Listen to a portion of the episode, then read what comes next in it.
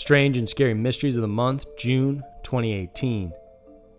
Strange and Scary Mysteries of the Month is a compilation of the weird, disturbing, and downright baffling stories currently happening in our world. From UFOs and serial killers, to ancient sites, mysterious creatures, and even ghosts.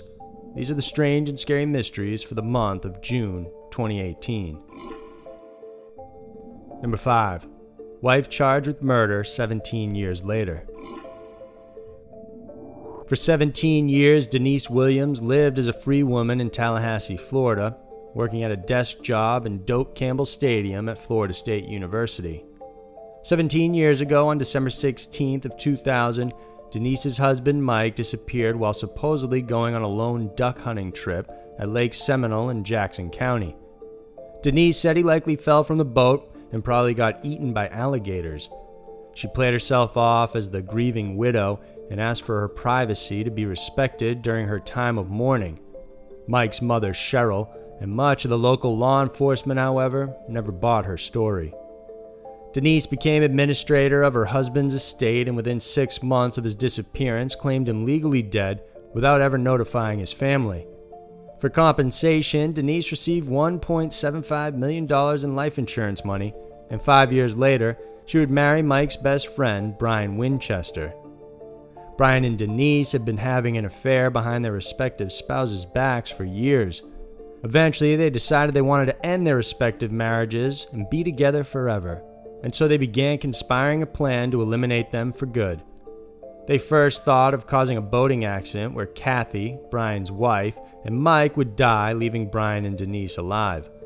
Eventually, though, Brian begged off in having Kathy killed and decided only Mike would be the casualty. For 9 months, Denise and Brian discussed their plan. Brian helped Mike obtain a $1 million life insurance policy 6 months prior to his death. This was in addition to other policies he already had in place.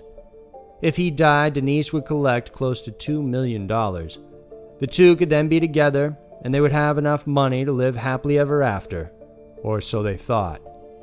On the morning that Mike disappeared, he was heading out to go hunting with Brian. Once in a remote area, Brian shot and killed Mike, leaving his boat behind.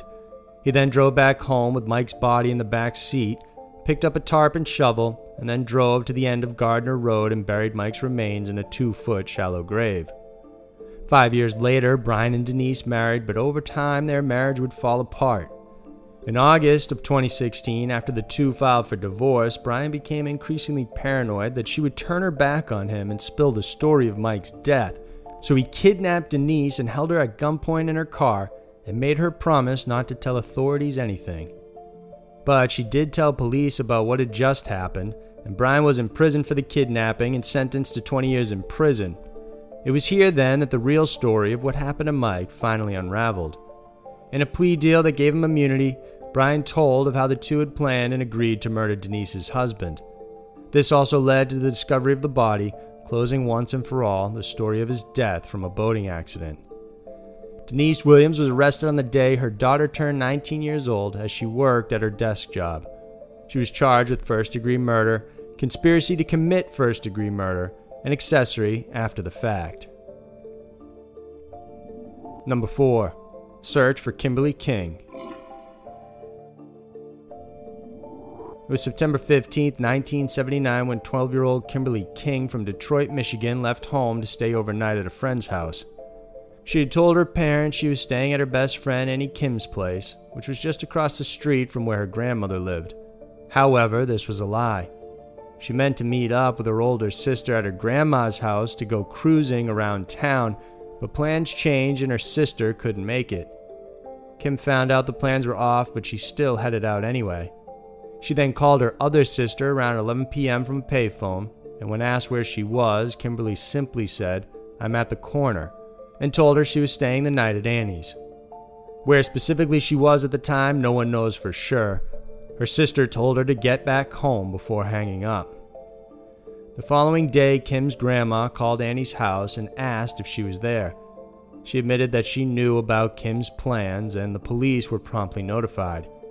Neighbors were asked and the kids questioned. Initially, the police thought Kim was a runaway and treated it as such.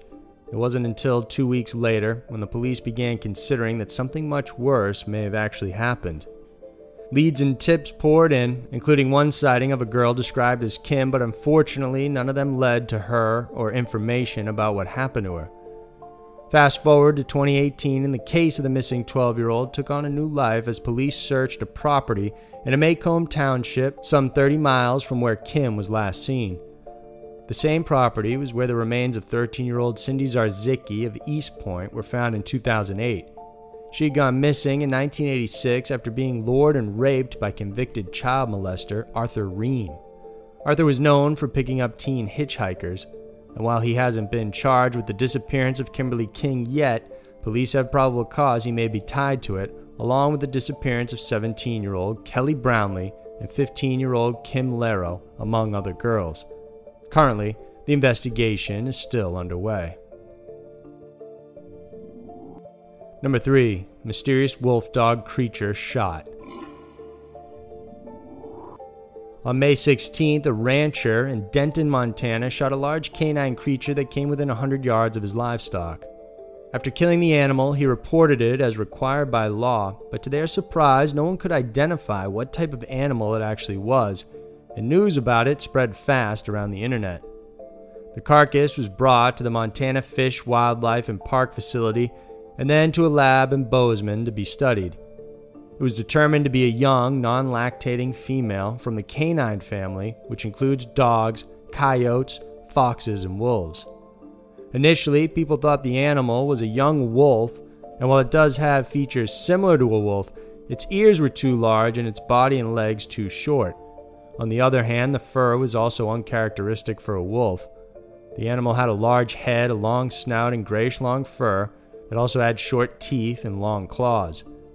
When photos of the unique creature were published, many chimed in saying it could be a wolf-dog hybrid. And while it's rare, dog-wolf hybrids have been reported before, and contrary to some beliefs, interbreeding between the two species is possible. More colorful theories of what the creature could be were also presented on social media. Some have suggested it could be the elusive Chupacabra, or a possible Shunka Warakin, which is a hyena-like creature. Others say it could be a werewolf, some sort of thought to be extinct animal that slipped through the crack, or a direwolf. For now, DNA samples have been taken and are being analyzed to see once and for all what type of creature the animal is. In Montana, wolf hunting is permitted and residents are allowed to kill them in case they threaten anything on their private property. According to researchers, there's approximately 900 wolves currently in that state. Number 2. Teen killed while on the phone with her mother. Every time 15-year-old Bailey Bagshaw arrived home from school at 3 p.m., she would call her mom to let her know she arrived safely. On May 7, 2018, it was no different, and when Bagshaw arrived at the family's Salt Lake City, Utah home, she immediately called her mother. However, this time, something horrible happened. While still on the phone, someone snuck inside their house and brutally attacked the 15-year-old girl. Her mother was on the line while the attack was happening and heard part of it before the call was abruptly disconnected. Her mom immediately called a neighbor and then 911. When police and the neighbor checked on Bailey, she was already dead. Cops wouldn't say how she died, but only that she was brutally and violently attacked. Following the murder, Sean French was named as a possible suspect. The 24-year-old had once lived with Bailey, and it seems they had developed an intimate relationship. When cops found out, they issued a warrant for the arrest of Sean for possible unlawful sexual contact with a minor. They had no idea where he was and called for the public's help in locating him, believing he was on his way to Colorado, Ohio, or Wyoming. Eventually, French was arrested and confessed to the murder of the young teen. He told police he entered the home through a basement window before brutally attacking her. It's a nightmare no parent should ever have to live through. French is still in custody at the Salt Lake City County Jail while he's awaiting trial. Number 1. Serial Killer Confession. A proclaimed Mexican cartel hitman, Jose Manuel Martinez, once lived on and off in Rich Grove, California. In 2013, he was captured in Arizona trying to hop over the border to Mexico. At that time, he had an outstanding warrant in Alabama for killing a man execution style. His reason for shooting him was because he made a rude remark to his daughter. When Martinez was arrested and incarcerated in Alabama, he began bragging to his cellmates about his murderous lifestyle, claiming that he had killed more than 40 people all over the country as a hitman since the 1980s.